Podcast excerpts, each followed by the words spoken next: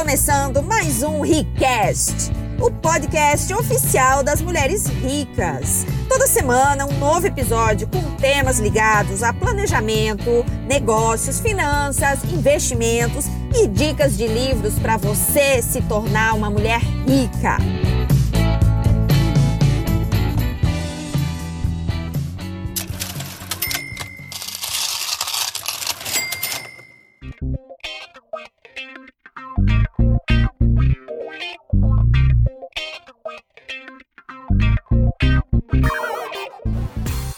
Tema de hoje é como aumentar o seu próprio salário.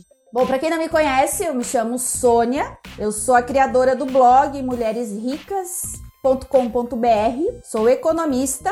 Estou aqui para compartilhar com vocês a minha crença de que toda mulher merece uma vida rica, merece a liberdade de escolher como quer viver a vida. E muito disso vem através da nossa capacidade de lidar melhor com os nossos recursos, sejam financeiros, os nossos recursos enquanto competências pessoais, e viver todos os nossos papéis em equilíbrio. Você é profissional, você é mãe, você é mulher, você é namorada, você é esposa, você é amiga, você é irmã, você é filha, são tantos papéis que a gente precisa aprender a viver com os desequilíbrios da vida e se mantendo feliz e conectada a um propósito maior. Isso é ser uma mulher rica, né? Então, o tema de hoje é baseado nesse livro aqui, Como Aumentar o Seu Próprio Salário. Esse livro é um clássico do Napoleão Hill e é relativamente novo aqui no Brasil, porque essa minha edição aqui, por exemplo, ela é de 2017. Mas o Napoleon Hill começou a entrevistar o mentor dele, Andrew Carnegie, lá por volta de 1908. Então, muitos dos princípios que esse livro traz e que o próprio Napoleon Hill traz nas suas obras são princípios extremamente atuais que foram organizados de maneira que qualquer pessoa que queira ter sucesso na vida pode aplicar esse conjunto de princípios, alguns simultaneamente, outros, né, pontualmente de acordo com a necessidade. Napoleão Hill, gente, ele foi um autor e empreendedor de muito sucesso. Ele foi pupilo do Andrew Carnegie. O Andrew Carnegie era um assim um magnata do aço nos Estados Unidos. O cara começou do zero e construiu um, império. Ele começou como operador nesse mercado de aço, não tinha estudos, né? Não tinha assim é, condições financeiras, mas ele conseguiu construir uma carreira de sucesso. Napoleão Hill, gente, é o autor do Quem Pensa Enriquece, Mais Esperto que o Diabo. Ele tem várias obras e, basicamente, ele é um compilador de princípios de sucesso que ele organizou depois de entrevistar mais de 500 personalidades de sucesso. E o Andrew Carnegie era o mentor do Napoleon Hill. Esse livro específico, ele é um compilado de várias entrevistas que o Napoleon Hill fez com o seu mentor Andrew Carnegie. E o Andrew Carnegie, então, escolheu Napoleon Hill para organizar esses princípios de sucesso de maneira que qualquer cidadão comum pudesse aplicar isso na sua própria vida, porque ele entendia que todas as pessoas mereciam sim aproveitar as oportunidades da América. Então esse livro, ele é cheio de americanismos, mas eu vou separar alguns itens do livro que eu acho que são aplicáveis na nossa vida, no nosso cotidiano e que pode ser útil para qualquer mulher que esteja percorrendo uma jornada de enriquecimento pessoal. Então, gente, abstrai os americanismos do livro, porque eu vou trazer aqui só a essência do que realmente nos interessa. Hoje nós vamos falar do primeiro princípio de sucesso que trata o livro Como Aumentar o Seu Próprio Salário. O Napoleão Hill compilou 17 princípios de sucesso e de enriquecimento nesse livro Como Aumentar o Seu Próprio Salário. Nós vamos passar todos os 17, mas hoje eu vou falar apenas de um princípio, que é o princípio número um, topo da lista dos princípios de sucesso do Andrew Carnegie, que foi então compilado pelo Napoleon Hill. E para isso eu vou usar trechinhos do livro que eu separei como pérolas como é, assim, aqu aqueles trechos que você deveria assim colar na geladeira, colar no espelho do banheiro para você não esquecer. E quando eu li esse primeiro capítulo, eu fiz uma retrospectiva da minha própria jornada de enriquecimento e eu descobri que, mesmo sem ter estudado na época esses princípios, eu já aplicava muito empiricamente. Eu acho que quando você está num caminho de crescimento e de realmente buscar entender quais são as melhores formas de você progredir na vida, naturalmente eu acho que vem uma intuição de como você deve proceder, né? E aqui então no livro, o Napoleão Hill escreve que qualquer pessoa que tenha vontade e não tenha preguiça é capaz de mudar a própria realidade. Isso aqui, gente, foi escrito lá no, no século XIX. Agora você imagina hoje que a gente tem internet. Você tem Google, você tem tutoriais no YouTube para você aprender qualquer coisa que você queira, você tem linhas de crédito de cooperativas para abrir um negócio. Você tem hoje uma quantidade de recurso para estudar e para buscar fontes de crédito para você montar um negócio ou para você se capacitar para ser uma profissional altamente competente que não tem mais como você é, aceitar os mimimis e desculpinhas de quem diz que ah, eu não tenho como me desenvolver, eu não consigo crescer na carreira. Isso é mimimi. Se você tem acesso à internet, e aqui, gente, eu não tô falando de quem mora lá no sertão da Bahia, quem mora lá no sul da África, que eu vou visitar o sul da África mês que vem, vou fazer trabalho voluntário lá. Eu não tô falando dessas pessoas que realmente vivem em regiões escassas. Eu tô falando de você, das suas amigas que estão em casa agora vendo novela, ou então estão lá sentadas no sofá, hipnotizadas pela Netflix. Eu tô falando de pessoas assim, que têm acesso a recursos, que não usam os recursos e o seu tempo para aprender e se desenvolver e ainda vem com aquela desculpinha de que ah, eu não consigo progredir. Ah, porque o meu chefe não deixa, porque o meu marido não deixa, porque meu filho não deixa. Gente, quem quer, dá um jeito. E você não precisa se dedicar 24 horas ao teu negócio. Eu não me dedico 24 horas ao meu negócio. Eu tenho um emprego e eu tenho um negócio. Agora, são 24 horas para mim, para você, para o Bill Gates, para Mark Zuckerberg, para Warren Buffett, para as pessoas bilionárias e para as pessoas que não têm nada.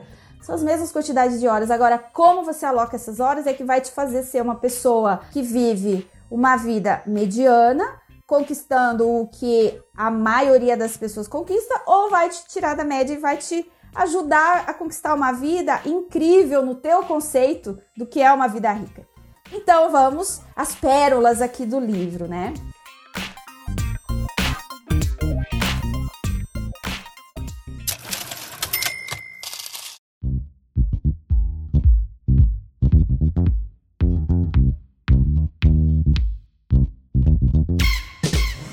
Então, logo no início, o primeiro princípio de sucesso, eles chamam de desenvolva a definição de objetivo. Super simples. Todo mundo fala que tem clareza de objetivos, né? Quando eu pergunto, ah, qual é o teu objetivo? A maioria das pessoas fala assim, ah, eu sei qual é o meu objetivo, eu tenho um objetivo sim. Mas quando você começa a investigar um pouco mais, você vê que, na verdade, as pessoas, elas têm vontades elas não têm objetivos. E aí é onde entra essa pérola aqui do livro que eu vou falar para vocês. Aqui logo no início eles falam assim, ó, comece decidindo quanto dinheiro você precisa, por exemplo, para sua aposentadoria, para uma casa nova, para um carro, para aquele curso, para a educação do seu filho, tá? E aí aplique os princípios aqui do livro para você realmente é, conseguir tirar esses números do campo mental do teu desejo para a realidade.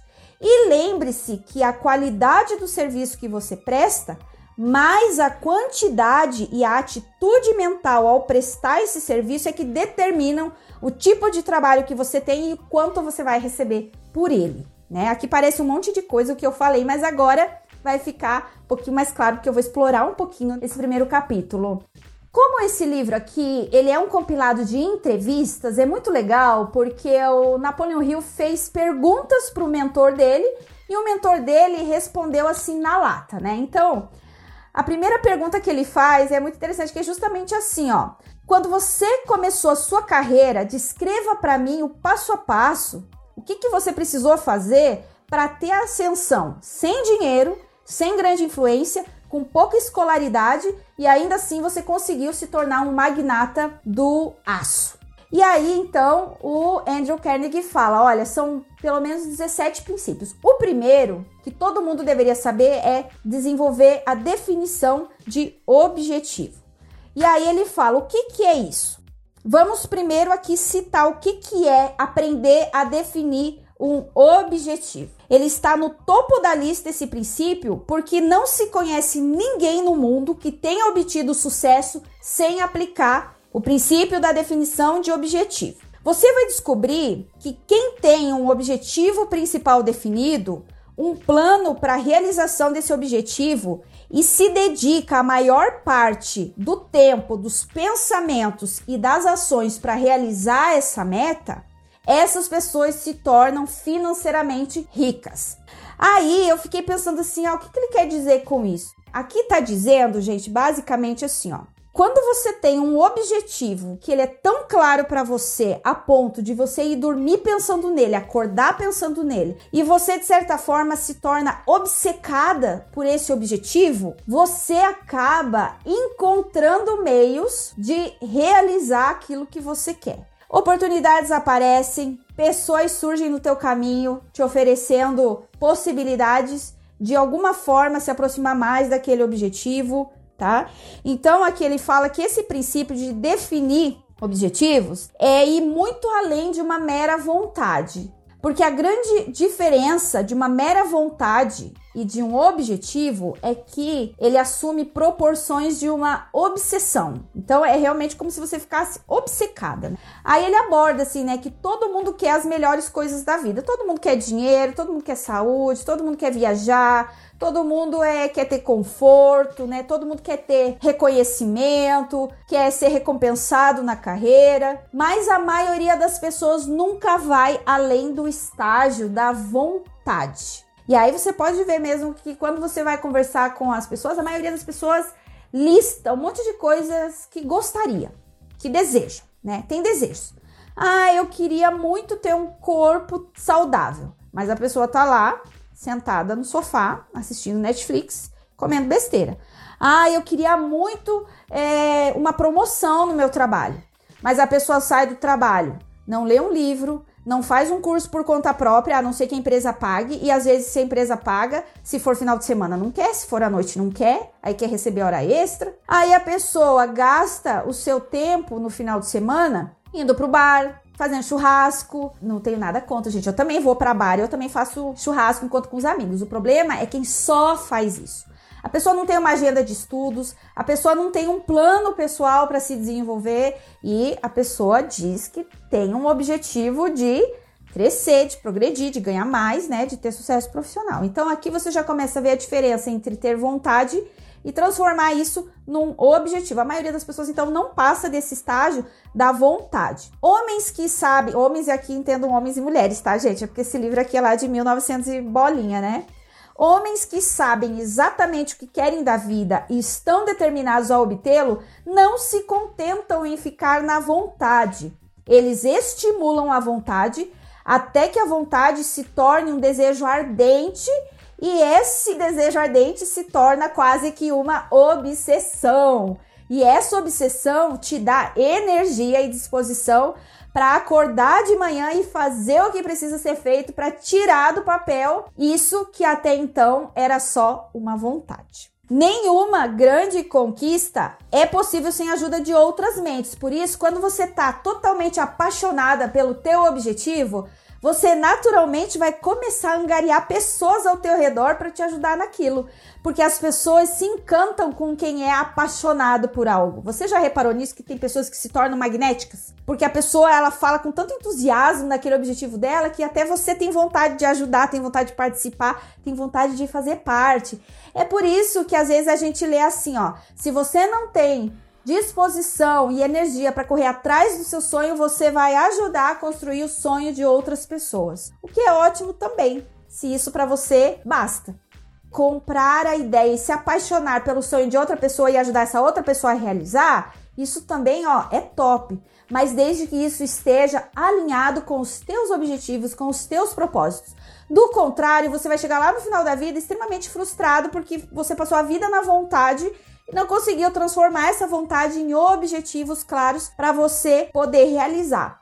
É isso, é isso que trata esse primeiro princípio de sucesso e de independência financeira. Essa questão de desenvolver a definição de objetivo é nesse nível, é desenvolver uma paixão, um fogo interno para conseguir ter energia suficiente de sair da cama de manhã sem aquela procrastinação, sem apertar o soneca, você meio que já acorda obstinada, obcecada, porque você já sabe que tem que fazer coisas que vão te levar mais próximo daquele objetivo. Então, uma das formas, né? Aqui você está perguntando como aumentar o seu salário. Uma das formas, primeiro de tudo, é você ter um objetivo muito claro de quanto você quer aumentar o seu salário e do que você precisa fazer para aumentar o seu salário, para estar apta a receber mais. E aí a gente começa a entrar em mais alguns pontos aqui interessantes aqui do livro, que é o seguinte.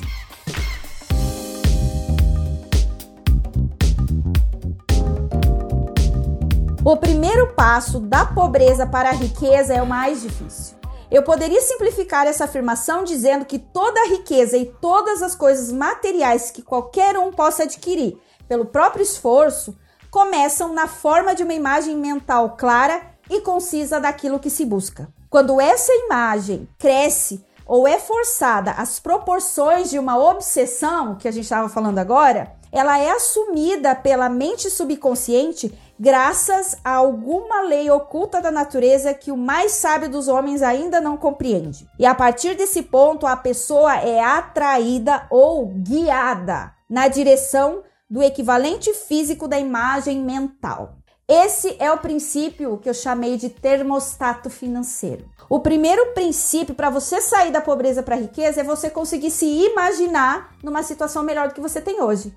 Tem gente que não consegue se ver numa situação melhor do que tem hoje. Então, ela já não, não consegue mesmo desenvolver um objetivo claro, porque ela não consegue se enxergar além da pobreza que tem hoje. E aí, pobreza, gente, entendam que é pobreza de mentalidade, é pobreza de recurso também, é pobreza de atitude, são hábitos de pobreza. Então, aqui ele fala, né, que esse primeiro passo é você primeiro conseguir criar uma imagem mental clara do que você quer, do teu objetivo. Então não adianta, né, você falar assim: "Ah, eu tenho muita vontade de enriquecer". Qual é o teu objetivo de enriquecer? Quanto é ser rica para você? O que é uma vida rica? O que, que tem na vida rica? Qual é o teu objetivo em se tornar uma mulher rica? Se você não tem respostas objetivas para essas perguntas, você vai ficar na vontade, você não vai estar tá aplicando aqui o primeiro princípio de sucesso de como aumentar o seu próprio salário. Então, se você não consegue se imaginar numa situação de riqueza, e aí, seja qual for a tua definição de riqueza, dificilmente você vai conseguir sair desse patamar aí de ganhos financeiros que você tem hoje. O teu termostato financeiro, ele tá regulado para ganhar uma quantia de dinheiro. Se você ultrapassar essa quantia, em algum momento você vai dar um jeito de perder esse dinheiro e voltar para aquele estágio que é confortável para você lidar. Que é para algumas pessoas é ganhar mil reais por mês, para outras é cinco mil, para outras é dez mil. Então cada um tem o seu termostato financeiro. E se você não regular o teu termostato financeiro para níveis mais altos de renda, Toda vez que você ganhar um pouco mais, puf, teu termostato desliga, você de alguma maneira perde a grana para voltar para tua zona de conforto, para a quantidade de dinheiro que você é capaz de lidar. Então, esse princípio aqui de você conseguir se visualizar numa situação melhor é parte necessária para você conseguir estabelecer objetivos claros, concisos. E, gente, abandone aquela ideia quando alguém te pergunta assim: qual é o seu objetivo de vida? Ah, meu objetivo é ser feliz gasoso. Isso é extremamente gasoso.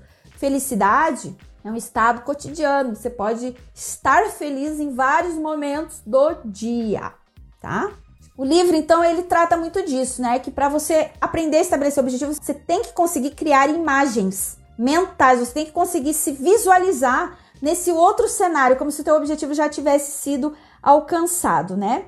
E aí, ele fala aqui no livro assim, né? É um mistério para algumas pessoas como existem homens com pouca ou nenhuma escolaridade e que muitas vezes têm muito sucesso, enquanto muitos outros homens com extensa escolaridade fracassam ou vivem uma vida mediana. Vocês já repararam nisso? Que a gente escuta às vezes, eu gosto muito daquele site meusucesso.com, que tem vários cases de sucesso lá dentro. Eu assino porque eu acho que é quase que uma pós-graduação aquilo lá. Lá dentro você vê muita história de gente que não tinha nada, não tinha escolaridade, não tinha dinheiro, mas tinha uma ideia e pegou aquela ideia e transformou em objetivo. E ficou obcecado por aquele objetivo.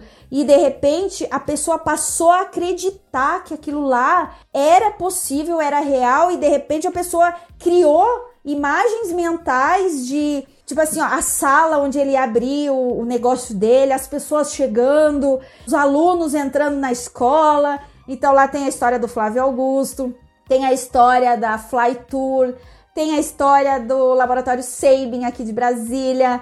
São tantas histórias de homens e mulheres que não tinham nada e conseguiram construir um império, muitas vezes, que hoje dão emprego, movimenta economia, sabe? realiza sonhos de outras pessoas, porque proporciona trabalho, proporciona negócios com propósito.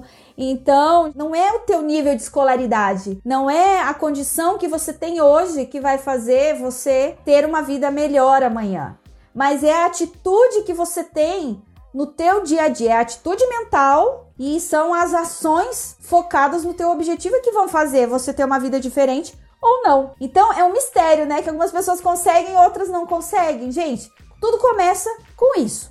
Aprender a definir objetivos claros, conseguir criar uma imagem mental muito clara, como se aquilo fosse real e acreditar naquilo, porque você conta um monte de historinha aí para você dentro da sua cabeça e geralmente essas historinhas não são historinhas de sucesso, são historinhas de que você não é boa o suficiente, que você não tem ainda as condições certas, que você tem que estudar mais, que você precisa de mais dinheiro, que você precisa de alguém para te ajudar. É um monte de historinha que você conta para você mesma. Então, já que você vai contar uma historinha para você mesma, conte uma história de sucesso. Conte uma história que te empodere, que te faça ver que você é capaz sim de aplicar esses princípios aqui na tua vida também, né? Então, atitude mental é parte relevante dessa capacidade de definir objetivos claros para o teu sucesso. E aí, olha que legal essa parte também.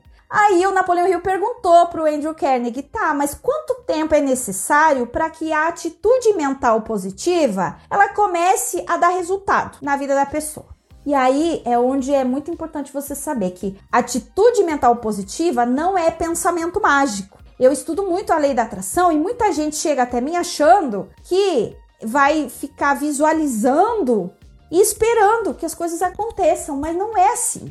As pessoas querem o que? Fórmulas mágicas. Atitude mental positiva não é pensamento mágico do tipo, ah, eu vou ficar aqui, ah, eu quero um carro, eu quero um carro, ah, eu quero que meu chefe aumente meu salário, eu quero uma promoção, eu quero uma promoção. Só mentalizando, não é isso. Então aqui ele fala: quanto tempo vai ser necessário para a atitude mental dar resultado para você? Depende, ele fala. Depende primeiro da natureza e da extensão dos objetivos da pessoa e do controle que a pessoa exerce sobre a sua própria atitude mental. Porque muitas vezes você começa a ter uma atitude mental positiva, a primeira dificuldade que aparece, você brocha. Você já acha, ai, para mim não dá mesmo, ai, para mim sempre é mais difícil. Ai, eu sabia que não ia dar certo. Você meio que lá dentro, você você estava tentando se enganar que estava com uma atitude mental positiva, mas na verdade você só estava esperando alguma coisa dar errado para você reforçar para você mesma, ah, ó céus, ó vida, para mim é tudo mais difícil, né? Então ele fala que o tempo que vai levar para você ter resultado depende da disciplina que você tem em controlar a tua atitude mental. E esse tipo de controle, ele vem da vigilância constante, mantendo a mente livre de todos os pensamentos negativos e sabotadores e deixando a mente aberta para o ingresso e orientação da inteligência infinita. Então, nas religiões fala, né, orai e vigiai. Na lei da atração e na mecânica quântica, não é o orai e vigiai, mas é o vigiai, digamos assim, né?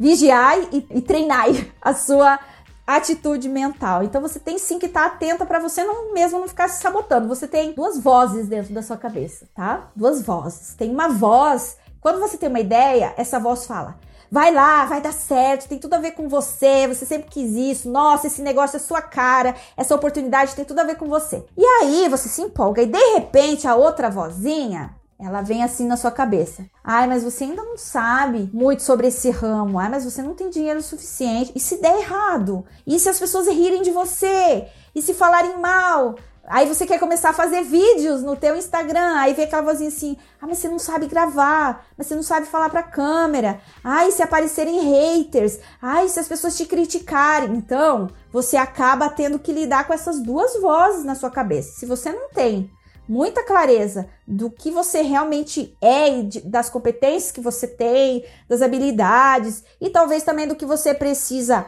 aprender, você realmente vai sempre pender para o lado dessa voz negativa e sabotadora. Ou seja, essa voz, ó, cancela a tua atitude mental positiva. O que fazer? Primeiro de tudo, autoconhecimento. Autoconhecimento, já dizia lá os filósofos, conhece a ti mesmo. Você tem que saber quais são os recursos que você já tem e naquilo que você é boa mesmo e assumir que você é boa e não ter vergonha de falar, eu sou muito boa, eu sou foda nesse negócio aqui. E mapear aquilo que você não tem e também ter muita clareza de o que, que você não sabe e que você precisa estudar para aprender. Faz uma lista, mapeia. Lá na minha mentoria, as meninas têm páginas e páginas de roteiros, né? As minhas alunas falam: Nossa, Sônia, eu nunca escrevi tanto na minha vida quanto eu tô escrevendo nessa mentoria, porque a gente investiga. Você tem que investigar o que, que você já tem, que já está em você naturalmente desde a infância, às vezes. Você deixou escondido lá, você já tinha habilidade, às vezes, para se comunicar, para trabalhar em grupo, para ter um olhar mais sistêmico. E aí, por outro lado, você hoje não usa isso. Então você precisa conhecer quais são os potenciais que você já tem, que você não está usando, e quais, para aquela atividade que você quer começar ou para que você quer desenvolver, você ainda não tem e você precisa aprender. Mapeia tudo isso e faz o quê? Monta um plano de estudos. Você tem que ser autodidata. Você pode fazer cursos, mas você também pode estudar sozinha. Eu sou muito autodidata, muito. Desde sempre. Desde sempre assim, gente, porque primeiro eu não tinha dinheiro, né? Primeiro eu vivia na Pindaíba, nunca tinha dinheiro para nada, mal conseguia pagar meus boletos, né, no final do mês. Então, como é que eu estudava? Eu ia na biblioteca, pegava livros. Gente, sabe o que, eu fazia? Olha só, café é mais barato que livro. Então, tinha uma livraria lá em Floripa, que era Saraiva, se não me engano. Eu ia lá na Saraiva, comprava um cafezinho, pegava o livro que eu queria ler, mas aí eu não queria gastar, né? E eu ficava estudando o livro lá, eu levava um caderno, ficava estudando o livro na livraria, entendeu, gente? Então, tipo assim, quem quer dar um jeito, entendeu? E aí eu sempre fui assim, autodidata. Por isso que os meus livros, eles são assim, ó, rabiscados, cheios de post-it, porque eu aprendo. Eu faço cursos também, mas não é no curso, muitas vezes, que eu vou aprender profundamente algo que eu preciso para o meu trabalho ou para algum projeto novo. É montando o meu próprio plano de estudos, escolhendo a biografia, as bibliografias que eu vou estudar, ouvindo podcasts, tutoriais no YouTube, seguindo pessoas que eu admiro e que têm já aquelas competências que eu quero. Então você monta o seu próprio plano de desenvolvimento, entendeu? Se você tem um objetivo claro, você tem que daí mapear o que que falta nas tuas competências para você conseguir ir atrás desse objetivo. Por isso que não é pensamento mágico. Por isso que a atitude mental positiva não é você estabelecer um objetivo e ficar só mentalizando ele, esperando que caia no seu colo, né, a oportunidade. Não, é você estar atenta e estar em ação. Você já deve ter ouvido aquela frase de que o sucesso te encontra trabalhando. O sucesso não te encontra com a bunda no sofá assistindo Netflix. Vai parecer que eu não gosto do Netflix, né? Eu amo Netflix, tá bom? Mas eu acho que tem que ter um tempo para Netflix e não mergulhar na Netflix como se a vida fosse acabar na frente da TV. Então vamos lá. Falamos sobre atitude mental positiva, que não é pensamento mágico e ela é fundamental para ter clareza na definição de objetivos. Lá no desafio de 21 dias eu indiquei o filme Joy. Eu amo esse filme porque é um, um filme sobre uma mulher que tem um objetivo. O que que acontece? Ela se torna obcecada por aquele objetivo e ela não desiste, por mais todo mundo diz que ela não é capaz. E agora eu estou aqui dando spoiler do filme, eu não vou fazer isso, tá? Assistam Joy, um nome de sucesso. É um ótimo filme. Então vamos lá. Olha que legal ainda dentro dessa linha de atitude mental positiva para a definição de objetivos, tá? Olha que legal. Ele fala assim, ó: um objetivo definido envolvendo uma centena de dólares, ou vamos por, vamos falar em reais, né? Se você tem um objetivo definido que envolve só algumas centenas de reais, você pode transformar esse objetivo em realidade em poucos dias, porque são só algumas centenas de reais, ok? Você pode fazer uma renda extra, você pode vender alguma coisa na sua casa, mas notem que você não fica com a bunda no sofá, você faz alguma coisa para atingir esse objetivo, tá bom? Agora, se você tem um objetivo que é de, por exemplo, um milhão de reais, não é só vendendo as suas coisinhas, talvez, que você vai conseguir um milhão de reais, né? Então, olha que legal que ele fala aqui. Que isso para mim é o segredo, é o segredo para aumentar o seu próprio salário. Não precisa nem ser um milhão, tá, gente? Mas não são só algumas centenas de reais. Você tem um objetivo financeiro. Você tem um planejamento financeiro. Você tem sonhos. Você já calculou quanto custa os teus sonhos. Você já sabe quanto custa os teus sonhos. Você sabe quanto custa a tua segurança financeira e você já sabe quanto você precisa ter de dinheiro para subir mais um degrau e alcançar a independência financeira. Então você tem o objetivo financeiro claro. Aí, aqui ele dá a deixa que é fantástico, que ele fala o seguinte: a melhor maneira que eu consigo imaginar para descrever o tempo necessário para a transformação de um objetivo definido em seu equivalente físico ou financeiro pode ser precisamente representada pela determinação do tempo exato necessário para a prestação do serviço ou do valor equivalente que se pretende dar em troca desse objetivo. Aqui ele deixa muito claro que não é a troco de nada que você vai ficar rico. Não é a troco de nada que você vai aumentar o seu salário. Você só aumenta a sua renda, o seu salário. O seu salário, a sua renda, eles aumentam na mesma proporção do valor que você entrega através do seu serviço ou do seu produto ou da sua empresa para alguém, para um público-alvo específico. Ou seja, não é mentalizando e com a bunda no sofá que você vai aumentar o seu salário. É aumentando o valor agregado naquilo que você entrega para o mundo que você vai receber na mesma proporção daquele seu objetivo. Então, se você tem um objetivo de conquistar o seu primeiro milhão, você tem que ter um plano de o que é que você vai fazer em troca para receber esse um milhão. Então, isso você já pode fazer essa semana. Você já pode amanhã estabelecer o teu alvo financeiro e estabelecer o que, que eu estou disposta a dar em troca desse dinheiro que eu quero fazer entrar na minha vida. Ah, eu estou disposta a fazer aulas particulares e oferecer. Eu estou disposta a criar um produto novo que resolva um problema ou uma dor de um público-alvo. Eu estou disposta lá no meu trabalho a ser a melhor profissional que eu puder ser naquele processo que eu trabalho dentro daquela empresa e eu vou dar o meu melhor e eu vou dar mais do que eles esperam de mim. Então, primeiro você dá, depois você recebe. Dar e receber, agregar valor, dá mais do que é, se é esperado pelo outro, tá? Esses são os princípios. Então, quanto tempo vai levar para você aumentar o seu salário? Depende. Quanto você está disposto a dar, a entregar de valor no teu trabalho, no teu produto, no teu serviço, para atender as necessidades ou superar as expectativas do teu público-alvo. É nessa proporção que teu salário vai aumentar utilizando esse primeiro princípio de sucesso, tá bom?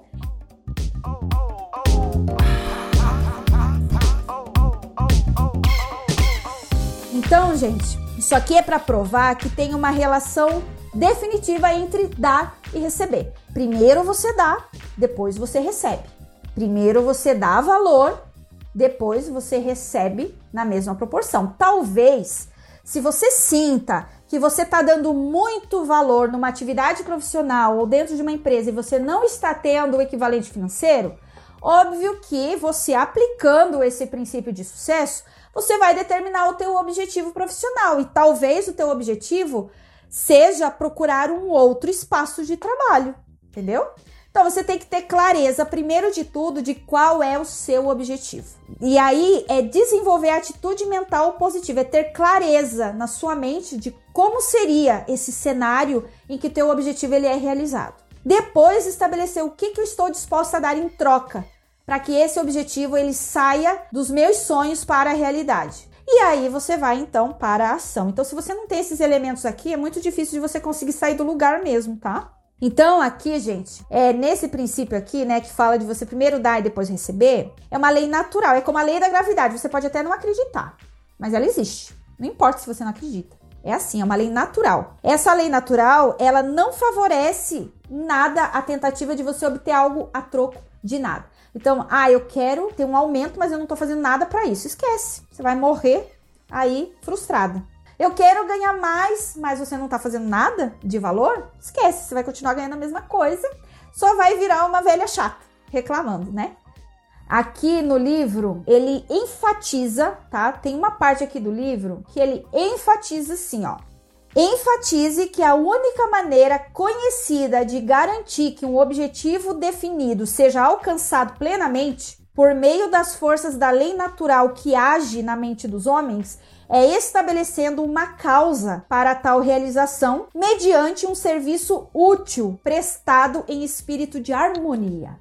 Então, é isso que a gente agora aqui, né, precisa refletir. Como é que eu posso ser mais útil aonde eu estou atuando, de maneira a entrar em harmonia com essa lei natural de dar e receber, para que eu possa mostrar mais o valor do meu trabalho e com isso eu possa então negociar melhor o preço do meu salário ou ainda aumentar o valor do meu produto e do meu serviço. Então, reflita como que aí no seu cotidiano, na atividade que você realiza hoje, você poderia aplicar esse princípio. E aí, gente, é importante também você saber que nem sempre a atividade profissional que a gente está fazendo hoje, talvez, ela tem mesmo um limite, um teto de ganhos, né?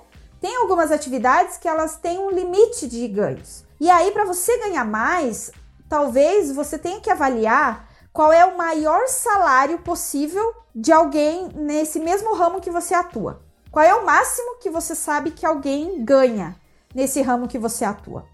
E se esse máximo ele não é suficiente para você atingir esse objetivo financeiro que você vai traçar, então pense a respeito de você ter uma segunda fonte de renda ou uma terceira fonte de renda, ou fazer uma transição de carreira para uma outra atividade que também te dê realização pessoal, mas que traga junto com isso dinheiro. Porque às vezes você ama muito uma atividade, mas ela não vai te proporcionar renda suficiente para você ter o estilo de vida que você quer. Então, nesses casos, você vai ter que tomar uma decisão de talvez permanecer nessa atividade e aí paralelo você desenvolver outra empreendendo ou arrumando um segundo emprego ou fazendo alguma outra atividade, ou mesmo redirecionando a tua carreira para outro ramo que tenha mais oportunidades de ganhos mais elevados. Então tudo isso precisa ser refletido aí na atividade profissional que você desenvolve, né? Porque você precisa olhar dentro dessa carreira qual é o maior ganho financeiro que você sabe que alguém já obteve ou obtém.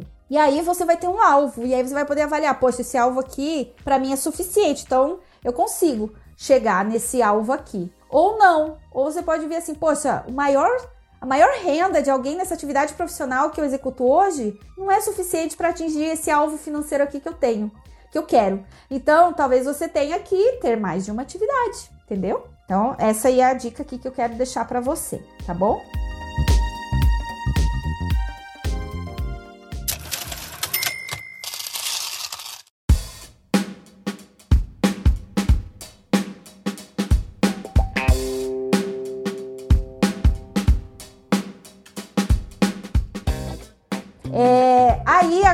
Última dica, eu vou mostrar uma coisa muito íntima e pessoal para vocês, tá? Uma outra dica aqui que tem no livro, que é o seguinte. Napoleão Hill pergunta: como que se deve expressar a natureza do objetivo definido?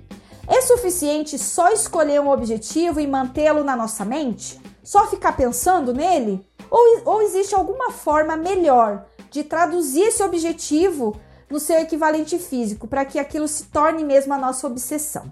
E aí, gente, eu achei muito legal essa sacada, né? Porque tem gente que define os objetivos só na cabeça, né?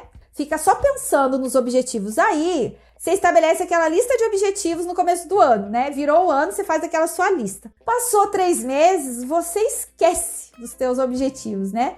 Passou seis meses, você nem lembra mais o que, era mesmo que eu tinha colocado lá na minha lista de resoluções do ano novo.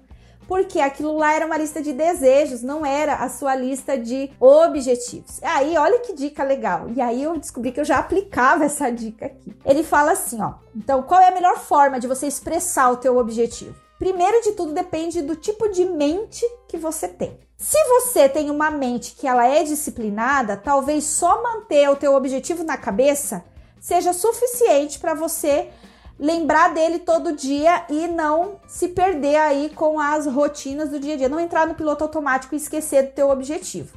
Agora, se você como a maioria das pessoas, e eu sou uma dessas, que tem uma mente indisciplinada, muito provável que você vai esquecer do teu objetivo ao longo do tempo, ou vai lembrar dele só de vez em quando, você não vai dar a ele a força necessária para que ele se torne uma obsessão, para que você tenha energia para agir todo dia em direção a esse objetivo. Então ele fala o seguinte: uma mente indisciplinada precisa de uma muleta na qual se apoiar para lidar com o objetivo principal definido.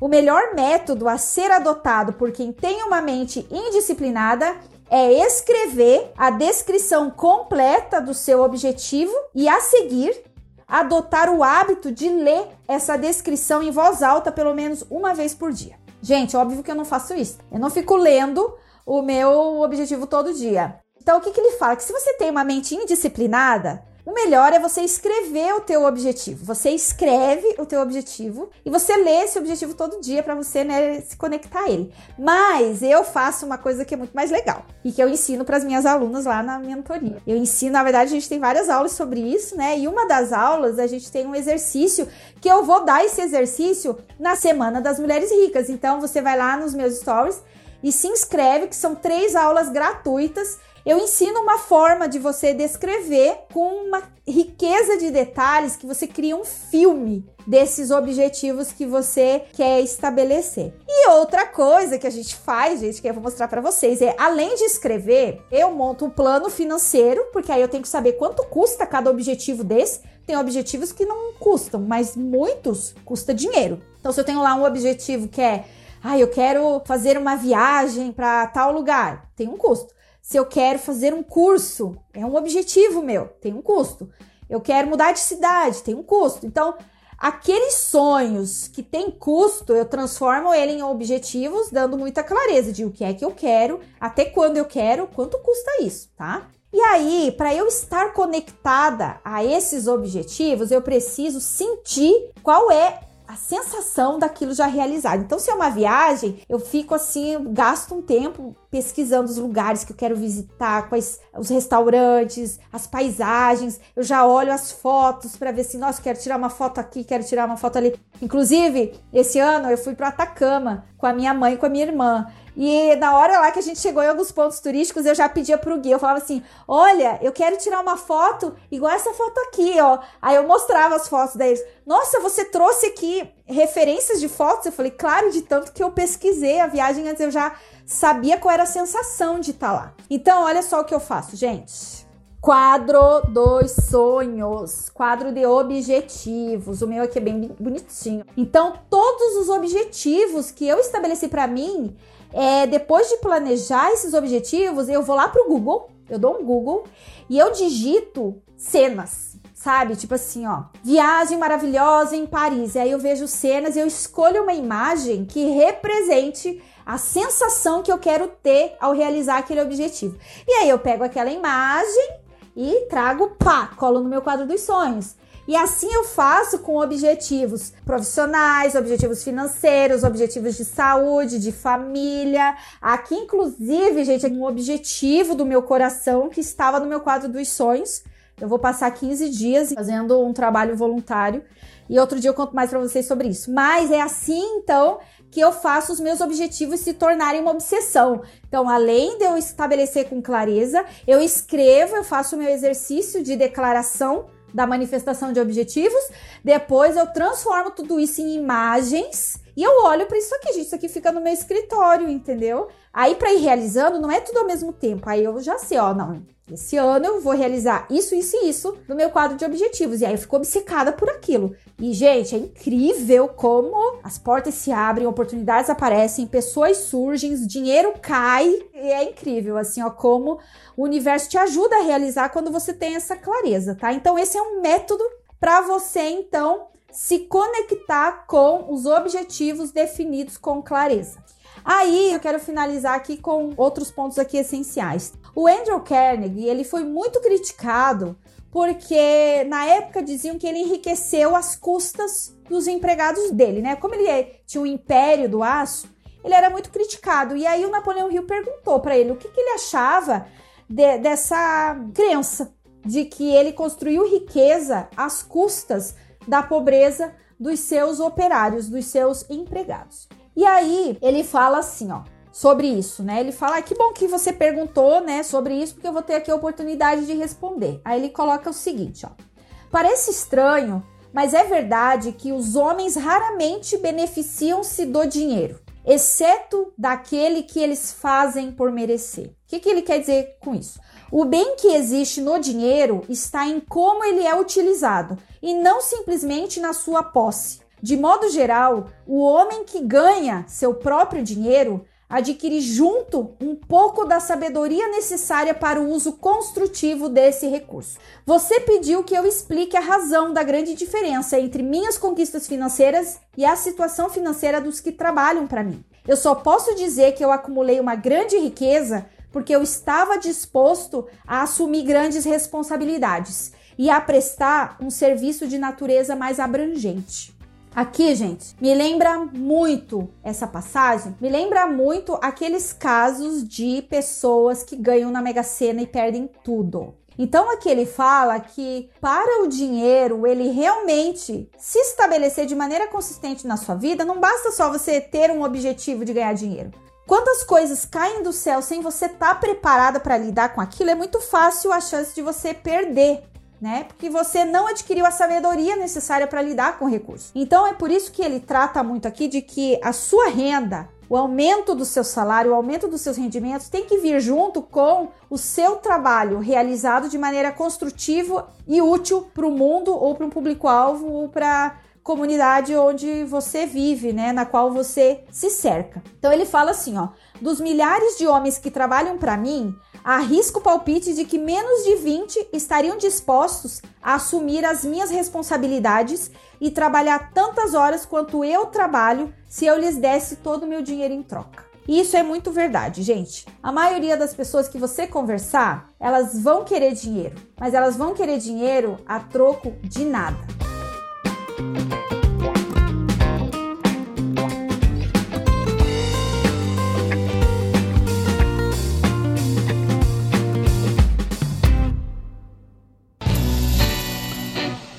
Se você gostou desse conteúdo, se conecta comigo pelo arroba. Espero por você, beijos e até a próxima!